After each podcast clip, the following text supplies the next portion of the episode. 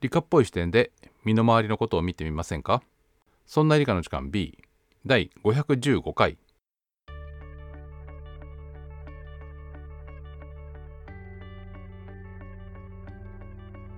そんな理科の時間 B お送りいたしますのは吉安と香りです。よろしくお願いします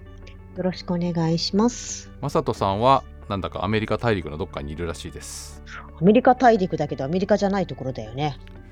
あ今はどこかわかんないですアラスカかな？アラスカはアメリカですけどねえ？えーということでですね、えーお知らせをいくつかいくつか？はいいく一つでしょう？が一つ目、えーその前にだえっ、と 今日はお知らせゼロコマへ。えーと観察というので、えーお、もうネタバレ。お話をしますはい。で申し訳ありません。ここで録音ファイルが壊れてしまいましてこの後のオープニングのデータというか、えー音声がですね、えーどうしても復旧できないという状況で、えー後から私一人で撮ったものをここから続けます、えーオープニングではですね、えいくつかお知らせをしておりまして一つ目、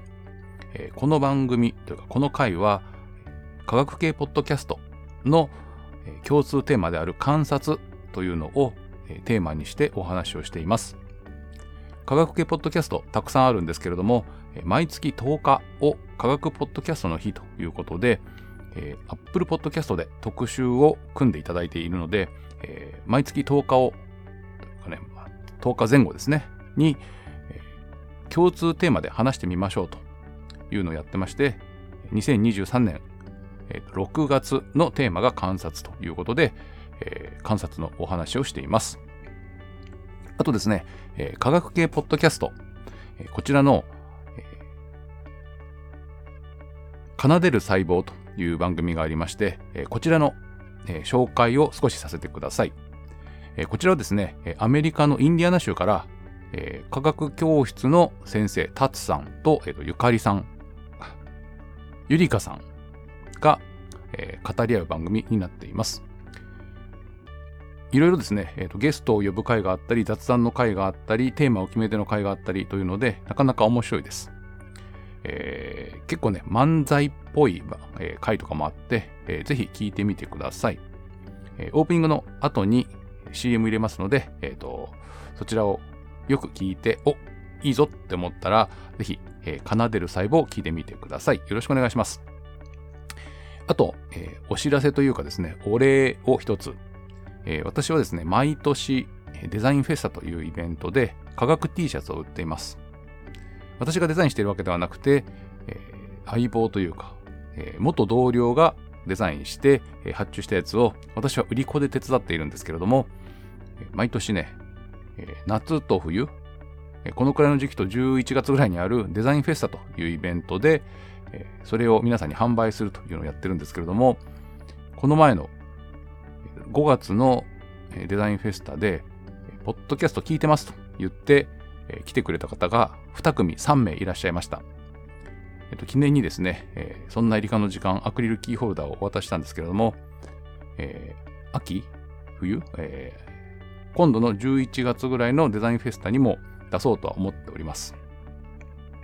科学 T シャツで検索していただくといくつかサイトとか出るんですけども、えー、 Dreaming Is Free という名前で検索していただくと私たちの、え T シャツ屋さんが出てくると思うので、えーちょっとね、理科っぽいというか科学っぽいというかのデザインですので、えー気になったら、えーと買ってみてくださいって言ってもですね、通販は微妙なんで、えーぜひデザインフェスタなどのイベントにお越しください。えあと、オープニングで喋らなきゃいけないのは、後半につなげるための、え行動観察の話ですね、え今日、観察というテーマでお話をするんですけれども、私がいつもお仕事でしているのは実は行動観察という名前の観察です。え観察っていうのは、え何かをしっかり見て、それを、まあ、えー論理的に捉えるというのが観察なんですけれども、えーお客さんを、えー調査するという手法の一つに行動観察っていうのがあります。もともとね、えー行動観察っていう手法は、えっ、と、なんて言ったんだろうな、えーエスノグラフィーというのが発端というか、えーと元祖としてありまして、エスノグラフィーは民族史学。民族に雑誌、いわゆるマガジーンですね。に、えーと学問の学で、えーこう、えーと、民族史学になります。で、民族史学というのは、えー自分とたちとは違う、まあここで言うと、西洋の文明と違う人たちの、えー民族をどうやって記録するかというやつで、えーと行動観察、エスノグラフィーというのは、その集団の中に入っていって、えーただ単にこうインタビューして、あなたはどんなライフスタイルをしてますか？ではなくて、一緒に生活をする、えー産業観察ということも言うんですけれども、そういったもので、えー同じような暮らしをして、同じような視点で、えー暮らしをしてみて、なるほど、この人たちはこういう、えーなんだろうな、動機でこんな行動してるんだというようなことを、の気づきをメモって記述していくというのが、本当の、まあ、エスノグラフィーという学問がありまして、それをビジネスに応用したビジネスエスノグラフィー、または行動観察調査っていうんですけれども、そういったものが、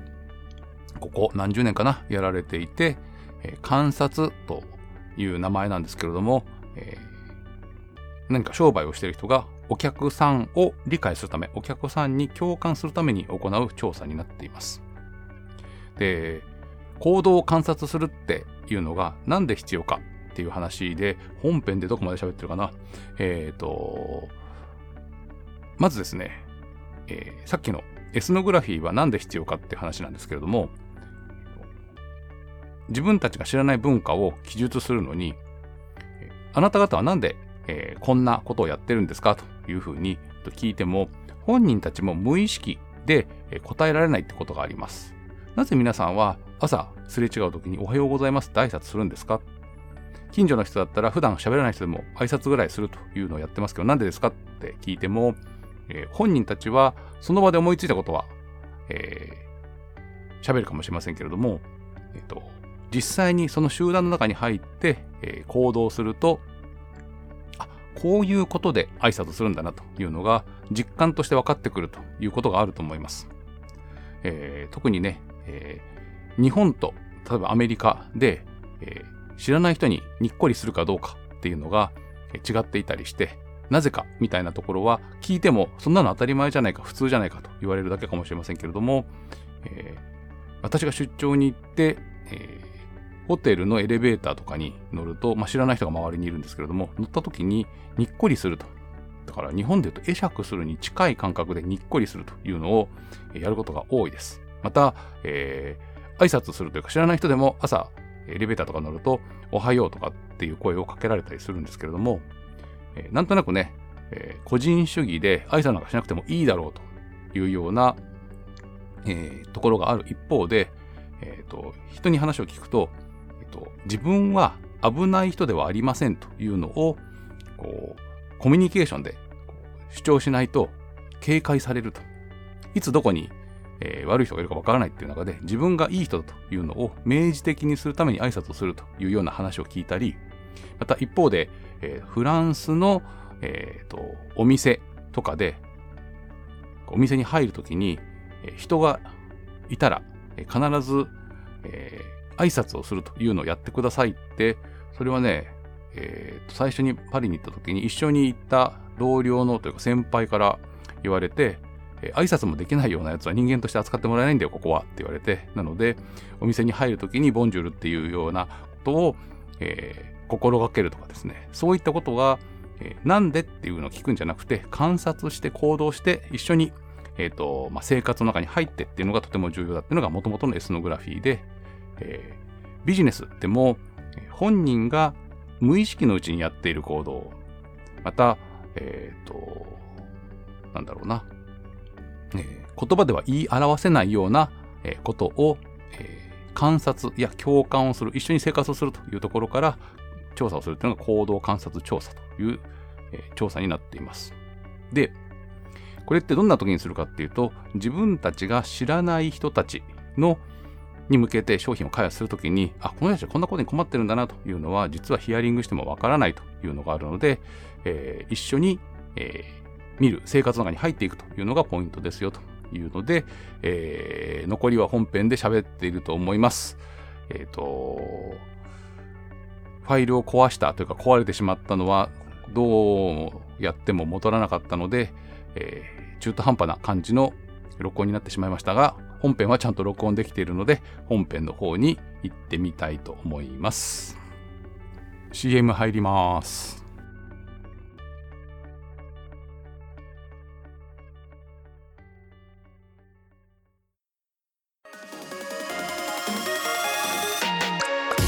奏でる細胞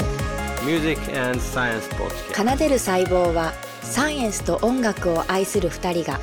アメリカ・インディアナから楽しく奏でるようにおしゃべりする番組です。この番組は科学教室の先生をやっている2人がですねお話しする番組となっておりますので、えーそんな理科の時間 B をお聞きのリスナーの皆さんそして吉安さん香織さんもですねぜひ一度聞きに来ていただけると嬉しいです。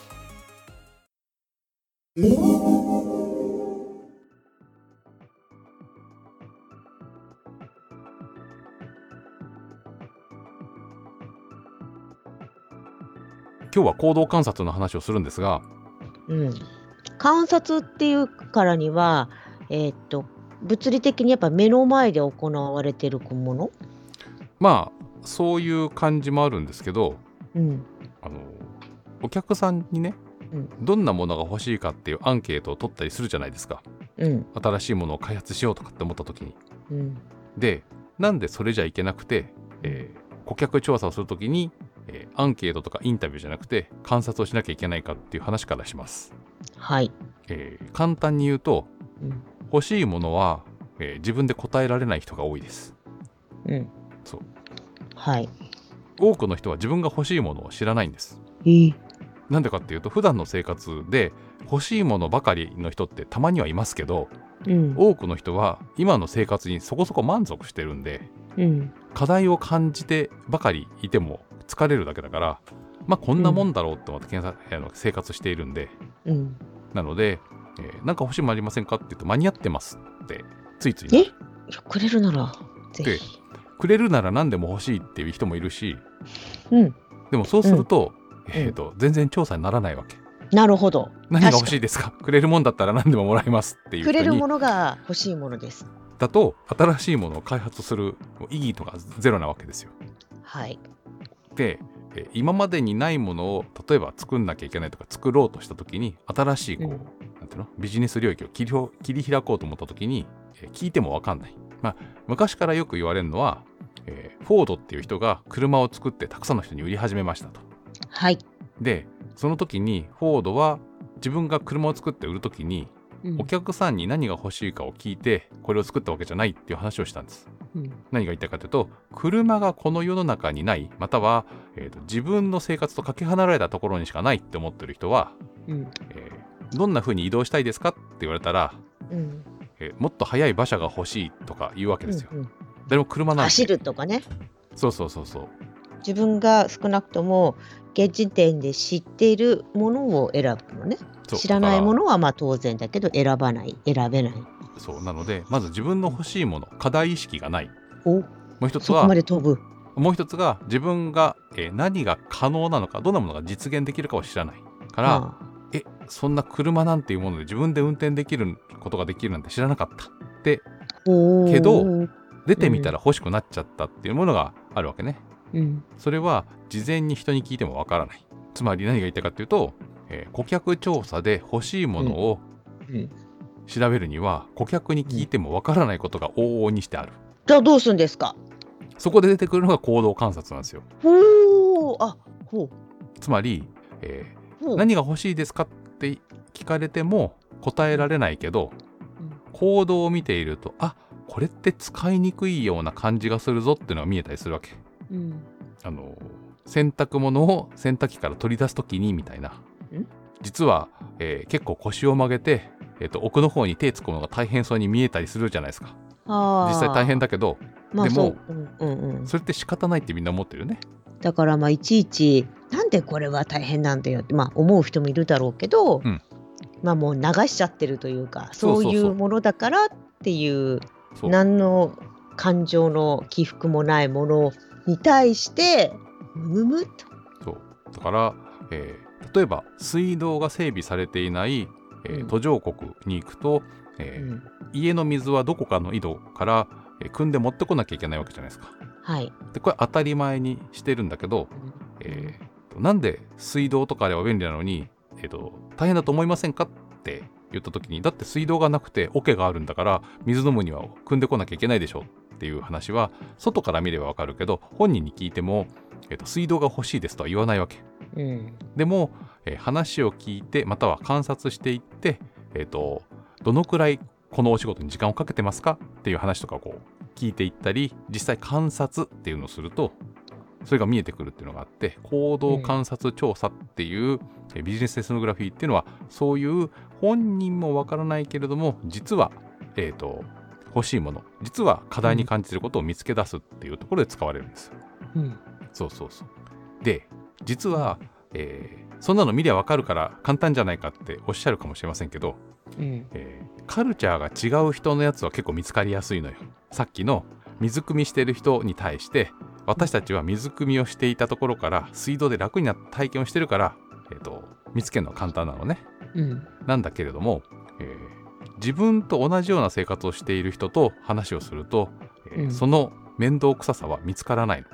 自分の中でも当たり前だと思っちゃうから。あとは自分の暮らしてる社会の中でちょっと突飛なことを言うような人はあいつは変わってるからって言って、えーと常識外れだと思って無視してしまうところがあってうん。何が言いたいかというと実は、えーと観察をするっていうのも大変なのよっていう話でうん。先入観があると,、えーと課題が見えない。でも、えーうん。先入観を全くゼロにすると何も見えないっていうジレンマがありまして要は気づくってすごい大変なのよ、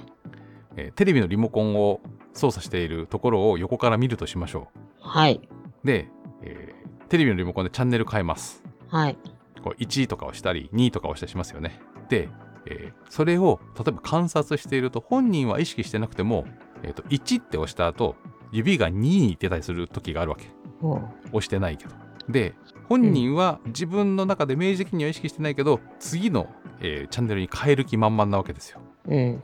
つまり、えっ、と、えー今、チャンネル1に変えたけど、えーつまんなかったら2に変えてやるぞっていうのが、えーやる気満々なわけね。うん。そういうのに気がつくっていうのが大事で、で、それだけだとつまんないことなんですけど、うん。えーそれを観察をした後、えー行動についてお話を聞いたりすると実はこんな価値があったんだっていうのがこう見つけられたりするの。ほ例えば、えーなんで、えーとチャンネル変えたのにすぐ変えたくなるんですかって話を聞くと、う。うん。チャンネル変えたけどつまんないかもしんないじゃんって、まあ言うよね、みんなね。うん。要は辻褄合わせ的に言うけど、本当にあなたがしたいことって何ですかっていう話を、えーと少しずつこう紐解いていくと、裏番組で面白いのがあったとしたら、それを見逃すのが悔しいっていう人と、あとは、テレビを、えーとつけた時に、えっ、と、なんていうのかな、えー CM とかは絶対見たくないから、えっ、と、CM になったら変えるんだっていうので、CM を長く見ていたくないから、えーと違うチャンネルに、のボタンに手をかけてるんだっていうのが、観察とちっちゃいこうインタビューというか、から出てきたりするっていうのがあって、で、そういうのを積み重ねていくと、えっと、どんな、えっと、サービスがいいのか。例えば、えーチャンネルを切り替えるのを、えっと、明日話題になるような番組を見逃したくない。要は、世の中でみんな何を見てるかと同じものが見たいっていう人がいたとしたら、チャンネルパチパチ変えるっていうのは少し無駄なわけじゃないですか。何が言ってるかというと、チャンネル変えても何をみんなが見てるか分かんないんでしょで、えーそういったテレビのを見る行動を見ていると、えー、ツイッターで今一番つぶやかれているトレンドに載っているテレビ番組は明日、えー職場で明日学校で話題になるかもしれないっていうような情報がほもしかしたらその人には一番合ってるのかもしれない、とかライブで見るんじゃなくてえっ、となんていうの、えー1時間後さっき一番見られた、えっ、と番組はどれかっていうのはどっかの情報にあるかもしれないからそれを後追いで見るっていうのもいいかもしれないしあと人によっては、えーみんながつぶやいてるのと同じ番組を見たいからえーライブでつぶやきたいっていう人は、えーそんな情報とつなげなきゃいけないとかっていう話で、えーただ単に、えーとパチパチチャンネルを変えるっていうのにもいろんな価値があってどう自分は行動したいかっていうのを本人が、えーと後で聞いても分かんないけどいざやってる時に、あちょっと変わった行動してるなっていうのを発見してそれをメモって、えーその時の心理状況を聞いたり達成したいことを聞いたりするっていうのの組み合わせで、うん。えー、とその人がなぜそんな行動をとるか。またその裏にはどんな価値があるかっていうのが見出せるっていうのが行動観察っていう手法なんですね。で仕事でこんなことをやっていると、えー普段からめんどくさくてんめんどくさいえっとあんまり気にしなくてもいいことが気になったりして嫌なんですけどうん。なんでこの人はこんな行動をとってるんだろうっていうのをついつい考えちゃったりしてね。うん。そう。で、えーいろんな人の行動をそうやってみると、えーうん。面白いこともあって、本当の価値うん。ってなかなか難しいなと思っていて、えっとうんカメラあるじゃないですか。はい。で、今はまあスマホにカメラ機能が入ってるけど、写真を撮る価値って何なんだろうっていうのとか、みんな意識しないで写真パチパチ撮るじゃないですか。うん。で、えー思い出を残そうっていうのは分かりやすいけどそうじゃない写真もいくつかあって、写真ごとにこう価値が違ったりする。例えば、えー初めて降りたバス停でバス停の時刻表の写真を撮っておくのは、えー情報で自分が帰りに乗るバス停の時刻が分かるように撮っておくっていうための写真かもしれないし情報の記録だよね。で、えー作品に写真を作品として残して誰かに見てもらってあいい写真だねって言ってもらえるのが嬉しいっていう人もいるよね。うん。で、えー高校生ぐらいの若者が友達と写真を撮るってなんででしょうって考えると若い時の記録？それとも、えーかっこよく撮れたのの自慢？とか考えると実は友情の確認なんじゃないかとか思っていて一緒に写真を撮るぐらい仲がいいっていう関係性を証明するものが、えー写真を撮るっていう行為なのかもしれない。うん。若い人たちのはい。えー、と写真は実は友情の確認のための、えー写真なんじゃないか、私はこの人と一緒に写真を撮るような関係性を確認するために、えー一緒に写真に写る、それなんか前もよく聞いたね、うん、前も話したかもしれない。でうん。そういったプリクラとか。そうそうプリクラも、えーうん。そういう面があって。初めのうちはまあ記録的なもんだったけどそのうちなんかそういう風になったっていうようなのを吉安さんからプリクラプリプリクラこう談義をされた気がする。うん、言ったかもしれない。そんな感じでですね、観察っていうと、なんとなくね、えー対象物が植物とか、そういった、また科学のものみたいな感じもあるけど、私がお仕事でやってる観察は実は行動の観察で、で、えーっと、行動の観察をすれば、新しいアイデアが生まれるかっていう話が次に待ってるんですけど、うんそんなことはないわけですよ。あと、いなんだろう、えーっと、特に人、うんでも人にも限らないんだろうけど、観察を、まあだから客観的に見ようとしても、結構その見方によって得られる情報はい、変わってくるじゃないですか。そうです。特にあのね、た極端なこと言っちゃえば植物を見ました花を見ましたって言ったってそこから花びらが5枚なのは何でだろうと思う人もいればこの色の黄色い花の黄色はなぜだろうと思う人もいるだろうしというあふうになるけど植物を分類するんだったそうそう。植物を分類するのでさええ葉っぱにギザギザがありますか？とか、えーうん。いっぺんに2枚ずつ出てますか？それとも交互に葉っぱが出てますか、えー茎の高さはどのくらいですか？花は、えー大きさはどのくらいで何枚花びらがあって花びらと花びらくっついてる離れてるみたいな話をこう何？観察して記録していかないと他のものと区別がつかない。っうんていうだけどなんかのよりも面倒くさく人の行動はメモるのが大変で。ですよね。だからそれを例えばあの動画を録画き記録するならまだそれでもいいんですけど、うん。ああのそうではなくてその自分の言葉で置き換えるとなるとそのみ見てる人の主観とまでは言わかないけどその人の見方がすごく色濃く反映されるしはい。あとそこから、まあ、結局何のための観察っていうと次にステップがあるわけじゃないですか。それは例えば商品開発だったりそうそう。そこは人のね、誘導だったりっていうところに、うん。うまくつながる観察の仕方とつながらない観察の仕方とうん。つながっても人によって変わっちゃう見方がっていうのがあるからそれはね、難しそえーそもそもの民族史学エスノグラフィーはう。うん。文化カルチャー、えー人々の価値観の違いを明確にするっていうのが目的なわけ。だから、うん。えー何々国の何々村の住民はこんな感じで挨拶をして、うん。我々にとっては挨拶に見えるけどっていうのとかがあってそこの違いを、えー記録していくのがエスノグラフィー。よくあの最近は見たのがあどこどこは、えー、と長寿の人が多いとこのなんとか村は。うんでここの村ではこういったものがたくさん食べられてるとかなんかそういうの見読み見たことあるけどそれはね観察だけ、えー観察か行動観察じゃなくても食べ物だけでもいいかもしれないけど、えーああそうか。生活習慣まで見るには行動観察しなきゃいけないんだよね。そうそうそう。で一方でビジネスエスノグラフィーっていうのは自分たちの会社が作れるもののヒントを見なきゃいけないっていうのが、えー観察のポイントなので、そうすると何をしなきゃいけないかっていうと視点を持つっていうのをやらなきゃいけないわけ。視点力点作用点？えービューポイントですね。視点ね。おおビューポイント。そう。例えば、えースマホのアプリを作ってる人うん。を作りたいって思っていて自分たちの得意な分野が、えーと位置情報を、えーうん。利用したこう技術だとすると、うん人々は位置情報とどこで触れてるんだろうっていうのを観察したいわけ。うん。っていうのを観察するにはお家に訪問してもダメでうん。街中でキョロキョロしてる人とか、えーうん。どこか、えー住んでるところと違うところに出かけてる人がどういう行動をとってるかとかっていうところに対して、えっとどんな行動をとっているかっていうのをメモった後それが、えー位置情報と、えー結びつくかどうかとかっていうのを、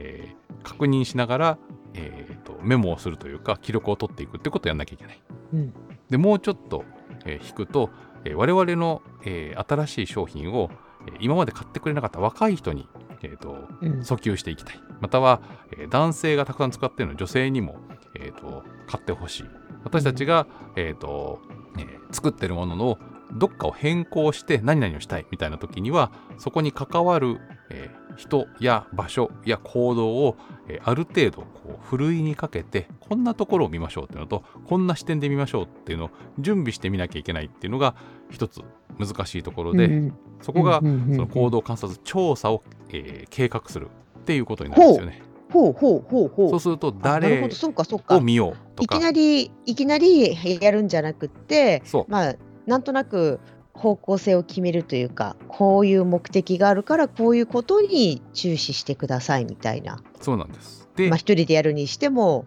そう大体ね複数人でやらないとダメなんですけどうん、あであ分かった複数人。うん。ビューポイントを決めてビューポイントは共有するんだけど先入観を持たないで見ましょうとかってやんなきゃいけない、うんというのをやって、えー、といろんなこう現象が見つかるじゃないですか。で、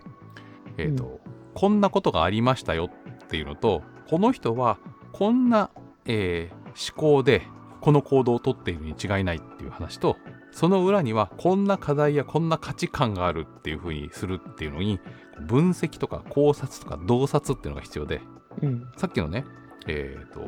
例えば高校生が友達とよく写真を撮っているよっていうのを見ただけだと、えー友情の確認のためか分かんないわけじゃないですか。うんなんだけどいくつかのシーンを見ると,、えー、と後から見返すでもなく撮った時に満足感があるように見えるみたいな。っってことはこれれは記録ではなさそうだと。で話を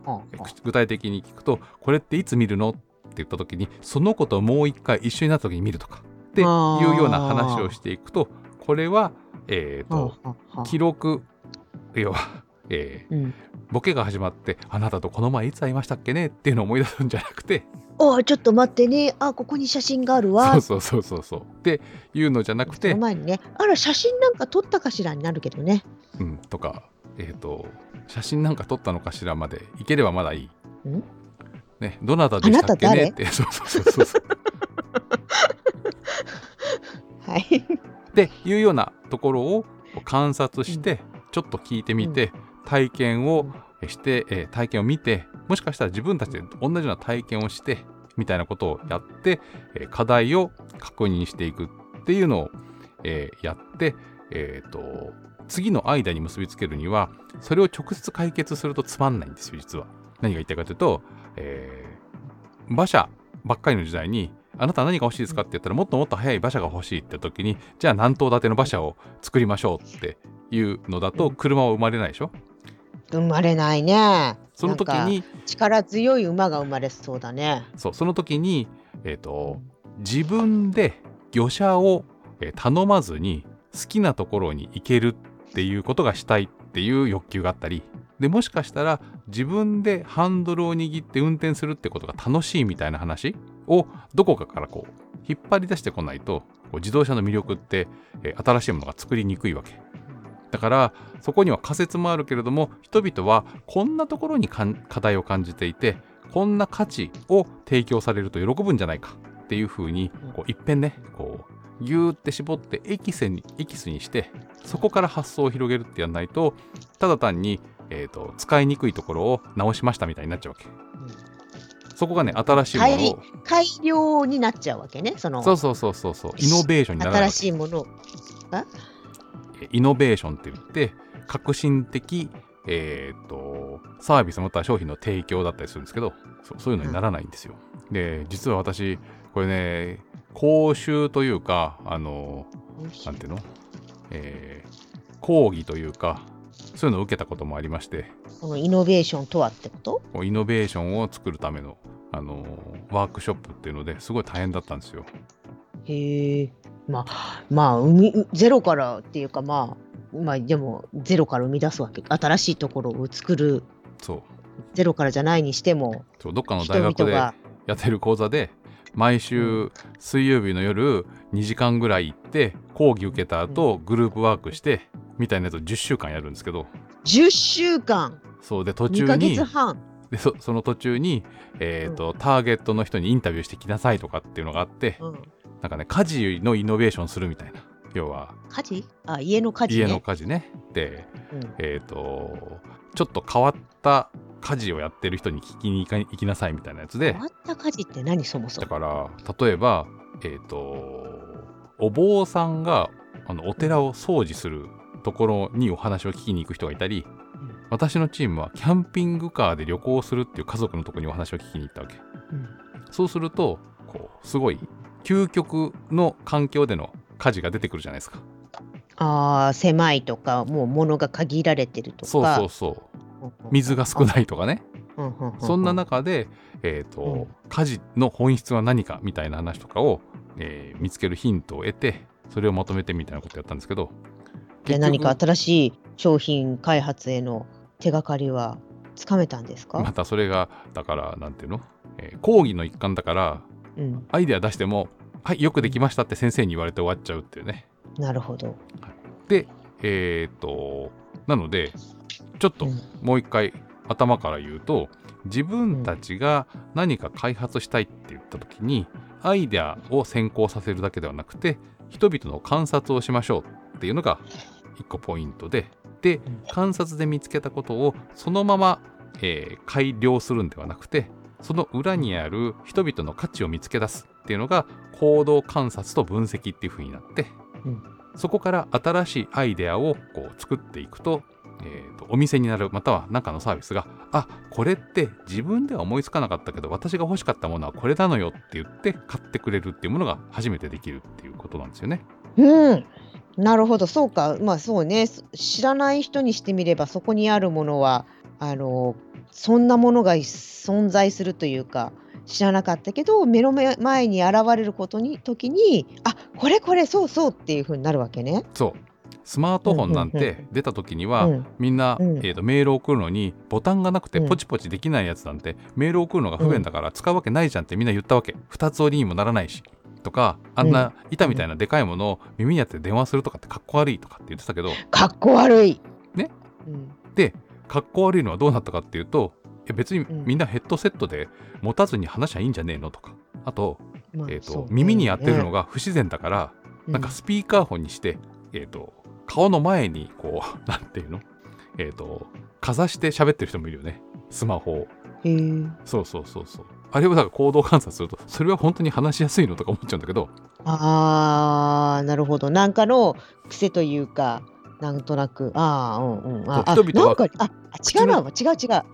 あのね、なんか、水平に持ってはめ話してる人はいるなと思ったのねい。るでしょ？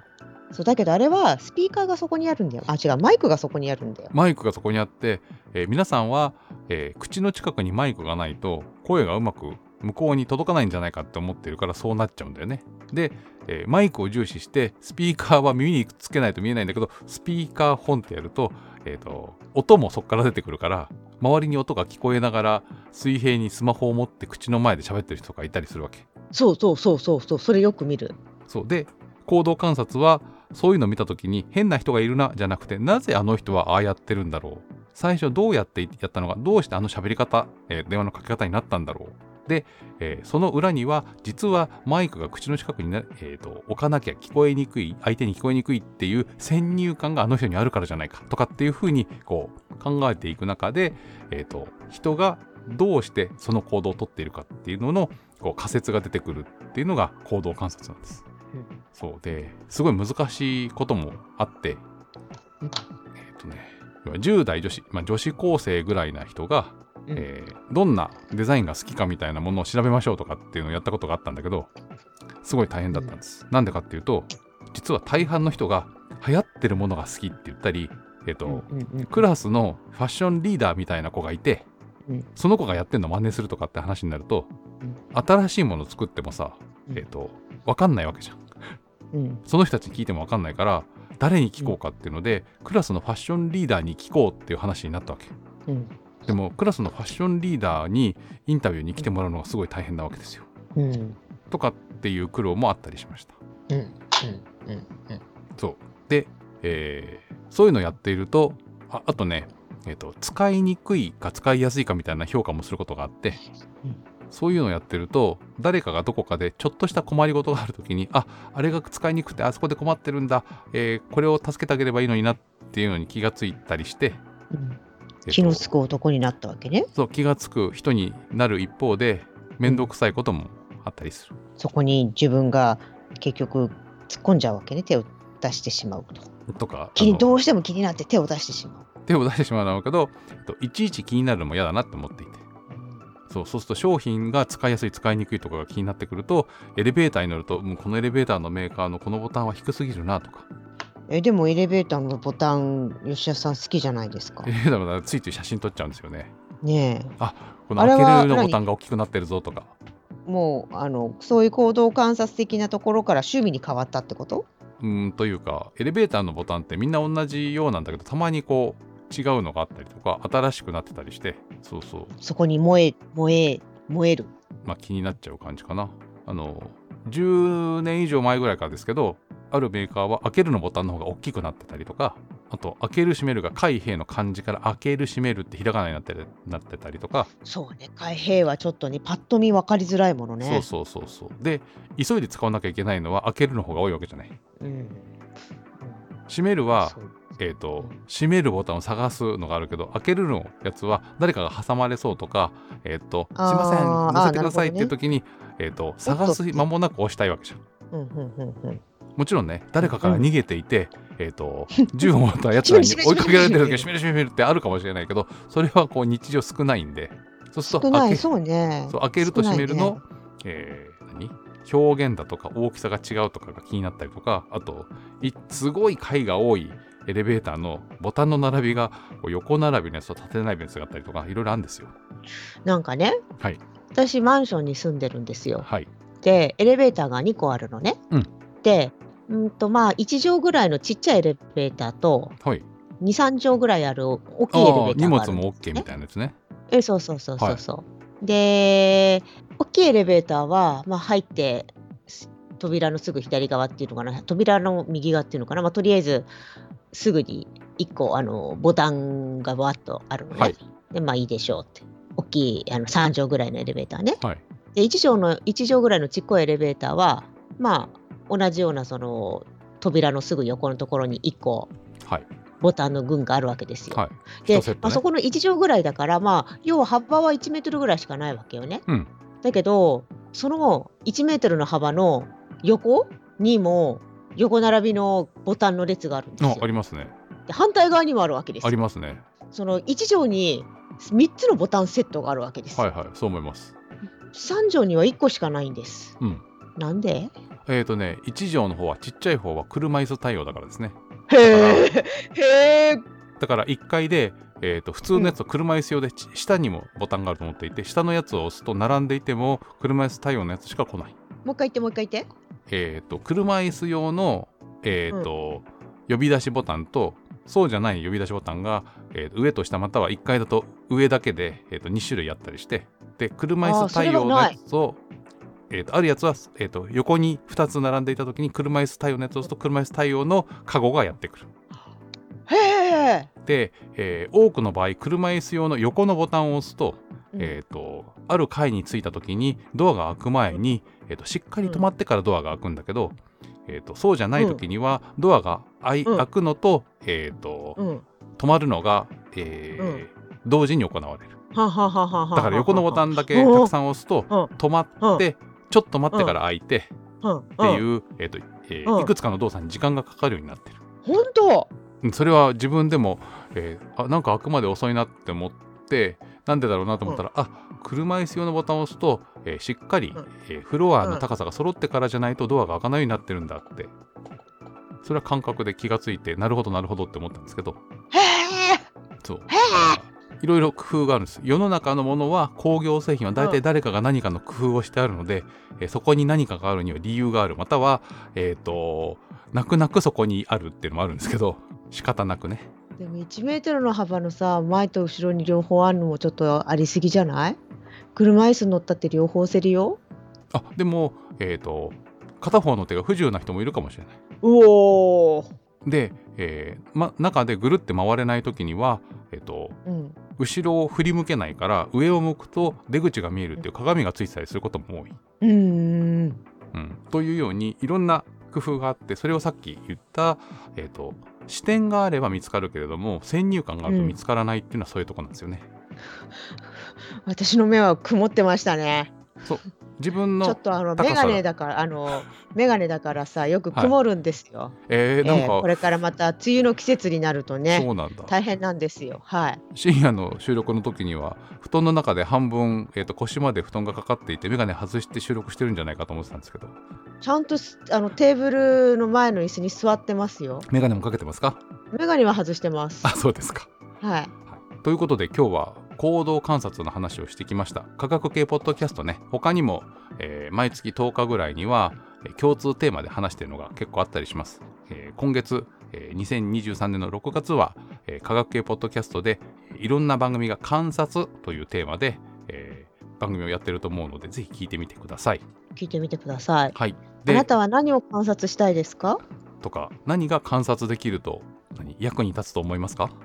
役に立たなくてもいいんじゃない、あいいんじゃないですかね雲の形でも全然構わないですしうん道端の何かもあるかもしれません。はい、はい。ということで、えーこの辺にしたいと思います。この番組、そんな理科の時間では皆様からのメッセージをお待ちしております。メールで送っていただくには、理科アットマーク 0438.jp、rika アットマーク数字で 0438.jp までお願いします。また、えーこの番組は、そんないプロジェクトという、グループで、配信している番組の一つです。そんない .com、sonnai.com のウェブサイトから、この番組の他にも、そんなことないしょ、そんない雑貨店などの番組を配信しております。また、過去に配信していた番組も、ウェブサイトの方に行けば見られるようになってますので、そちらにも遊びに来てください。あとですね、皆さんが、使ってらっしゃるポッドキャストアプリ、またオーディオブックなどで、えー、そんないプロジェクト、またはそんないなどで検索すると、えーいろんな番組が見つかると思うので、そちらも聞いてみてください。よろしくお願いします。はいあとですね、そんなプロジェクトのメンバーは、ラジオトークや、えースタンド FM などでも、えーと配信をしておりますので、えーそちらも、えーよろしければどうぞっていうのと、えー私はたまに科学 T シャツ売ってるので、えー今今後は忘れずに番組で告知します。告知忘れたとしてもいるかもしれません。はい、あの声をかけると何かもらえるかもしれません。ちなみにブランド名は Dreaming Is Free っていうので科学 T シャツでえー、とちょっとね20世紀タイプのウェブサイトがあるので、えっ、とえ、あのーえっと、ホームページビルダーで作った風の？うん、それもそうなんですけど、えーなんていうの、えー気に入った T シャツがあった時にはえー担当者へ連絡するフォームがあるだけっていうね。つまりそこで 買えるわけじゃないってこと？そこでクレジットカードで買えるわけじゃなくて、えー、とデザインフェスタで見た、えー JK フリップフロップの T シャツの L サイズはありますかって聞いてあります、う住所を教えてくださいって言って、えー、とお金振り込んでもらうと,、えー、とそれが届くっていうね。おお、とてもなんか先進的な全時代的な感じのですね。ハートフルなあの手作業が多い感じのものになっておりますので、はい。えーとはい。気になったら調べてみてください。できれば現地で買っていただくのが、そうなんです。デザインフェスタは毎回多分出店してると思うのでうん。6月にね、えー去年は出店した名古屋クリエイターズマーケットっていうのが、えーっとポートメッセ名古屋っていうところで開催されるんですがそこに出店するかは決まっていませんというのは、えー一時募集の時に1000に漏れましてキャンセル待ちあら。な状態です。なんと、はい、あそうやっぱ人人気というか、あみんなその話もあるんですけどじゃあその話はおまけで。はい、はい。ということで、えーそんなエリカの時間えー515回この辺にしたいと思います。お送りいたしましたのはヨシヤスと香りでした。それでは皆さん次回の配信でまたお会いしましょう。さようなら。ごきげんよう。